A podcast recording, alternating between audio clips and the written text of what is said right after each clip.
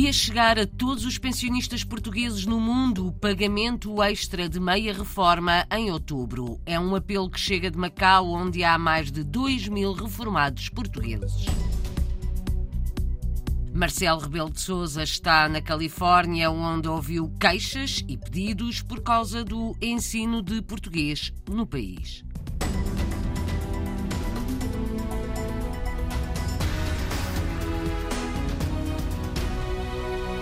Chega de Macau o pedido ao governo português para alargar o pagamento extra de meia reforma aos pensionistas portugueses no estrangeiro. A conselheira das comunidades, Rita Santos, diz que quando é para receber, afinal, os portugueses não são todos iguais, representa os conselheiros das comunidades portuguesas na Ásia e Oceania. Rita Santos fala em indignação entre os pensionistas. Quando há compensação para ajudar, não são iguais. Quando precisam de votos, são iguais. Isto não está correto. É por isso que estão muito indignados. Todos são iguais. Os portugueses residentes, todo mundo tem que se tratar de igual modo. Todos têm o direito para votação, todos têm direito a tudo, mas agora, quando há possibilidade de compensar o poder de compra e, e, estão a sofrer por causa da carestia da vida, por causa da, da guerra, porque é que não resolve também a questão dos aposentados? Os aposentados portugueses residentes no estrangeiro deviam ter os mesmos direitos, alega a conselheira das comunidades. Enviou uma carta ao Presidente da República e ao Primeiro-Ministro a pedir que o suplemento extra da reforma chegue a todos os pensionistas no mundo. Rita Santos explica na RDP Internacional Nacional porque é que acha que há discriminação na medida do governo. Foi publicado no dia 6 de setembro o Decreto-Lei número 57C de 2002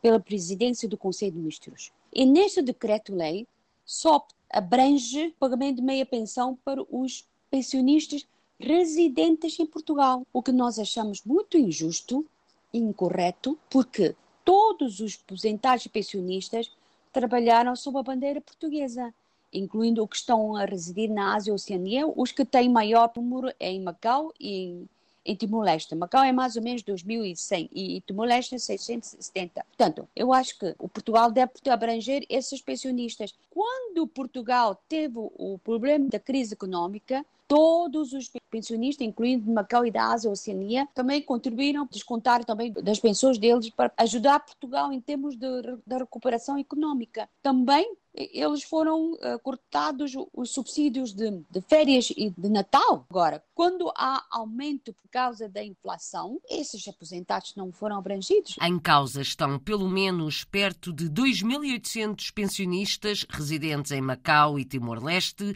estão a preparar um abaixo assinado para enviar ao governo português a pedir igualdade em relação aos residentes em Portugal. Até porque, sublinha a Conselheira das Comunidades, a vida vida está complicada com a desvalorização do euro em Macau. A desvalorização do euro atinge quase 40%. Então, os aposentados estão a, a sofrer da desvalorização, da inflação e da carestia de vida de Macau e muitos deles também estão a pagar o IRS. Eu acho que todos os aposentados e pensionistas que ser tratados da, da mesma maneira. Não pode haver uma discriminação entre os aposentados de Portugal e os aposentados que estão a viver fora de Portugal. E é por isso que os, os aposentados aqui estão todos descontentes com essa decisão do governo de Portugal. O descontentamento dos reformados portugueses em Macau, de acordo com Rita Santos, dirigente dos conselheiros das comunidades portuguesas na Ásia e Oceania. Foi entrevistada para a RDP Internacional pela jornalista Paula Machado. A Associação dos Aposentados Reformados e Pensionistas de Macau também já enviou cartas ao Primeiro-Ministro e Presidente da Assembleia da República, pede o alargamento a todos os reformados do suplemento extra de meia pensão pago de uma só vez no próximo mês de outubro.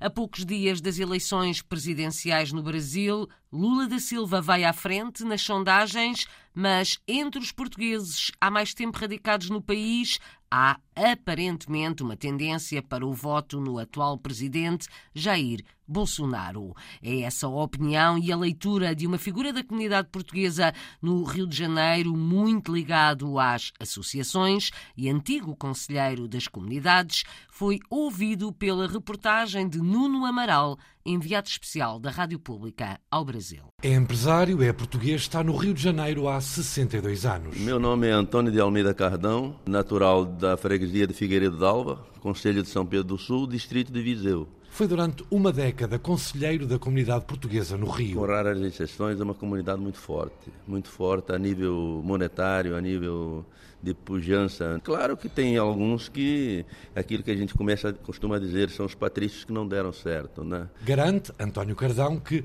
quase todos os portugueses no Rio de Janeiro estão com Jair Bolsonaro. Eu diria que 99,9.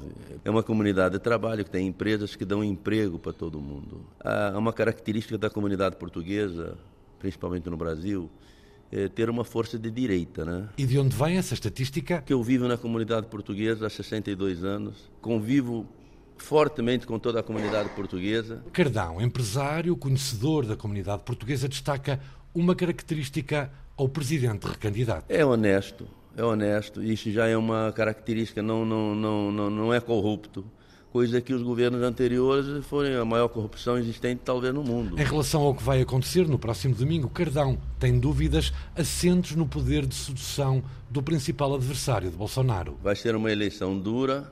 Quem ganha eleições é o povão. E o povão, culturalmente falando, é se deixa levar por canto da sereia, né? Neste caso, pelo canto de Lula da Silva. O Brasil vai a votos no domingo em eleições presidenciais que vão reeleger ou o atual presidente ou um antigo, Lula da Silva ou Jair Bolsonaro. São à volta de 200 mil os portugueses residentes no Rio de Janeiro. No terceiro dia de visita à Califórnia, Marcelo Rebelo de Sousa vai estar na Universidade de Stanford e vai encontrar-se com empresários de origem portuguesa em São Francisco. Ontem conheceu vários empresários da indústria agropecuária, incluindo aquele que é conhecido como o rei da batata doce. Ainda antes, em Artísia, perto de Los Angeles, ouviu queixas o Presidente da República sobre a falta de mais ensino de português no Estado norte-americano com mais lusodescendentes. A jornalista Natália Carvalho acompanha o Presidente da República e assina a reportagem. Jimmy Enes, um português de segunda geração que não quer ser visto como um luso-americano, queixa-se da dificuldade em ensinar aos filhos a língua portuguesa. Passados quase 30 anos de ainda estarmos sem ensino de português nas nossas escolas, tentamos sempre ensinar os nossos filhos a língua de Camões. Jimmy Enes, filho de imigrantes açorianos, ouviu logo a promessa do secretário de Estado das Comunidades. Paulo Cafofo garante que o governo está empenhado no ensino da língua portuguesa. Este ano letivo que agora vamos começar, teremos 23 milhões de euros, teremos mais de 40 mil alunos a aprender o português. Aqui temos 27 escolas, 1.600 alunos, a que se juntam os 750 das universidades. Mas queremos mais. Promessas do secretário de Estado das Comunidades que acompanha Marcelo Rebelo de Sousa na Califórnia, Estados Unidos. Ontem o presidente conheceu o comendador empresário conhecido como Rei da Batata Doce na região agropecuária do Val de São Joaquim. A minha mãe chorava copiosamente e dizia: Manuel Eduardo não vai para a guerra.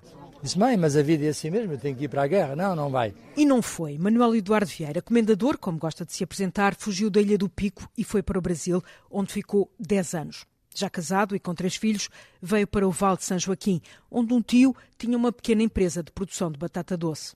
Manuel Eduardo acabou por comprar a empresa ao tio e hoje tornou-se um império. Hoje somos considerados o maior produtor de batata doce biológico do mundo. E dizem um dos maiores, se não o maior exportador também de produto convencional para toda a América do Norte. Cobrimos uma população de 495 milhões de pessoas e vendemos anualmente 100 milhões de quilos de batata doce. O comendador recebeu em casa o Presidente da República, nunca perdeu as raízes, nem deixou que os filhos se desviassem da língua mãe. Exigimos dos nossos filhos, lá fora da porta falam inglês, aqui em casa só português quando não falavam, o chinelo funcionava. É só a moda.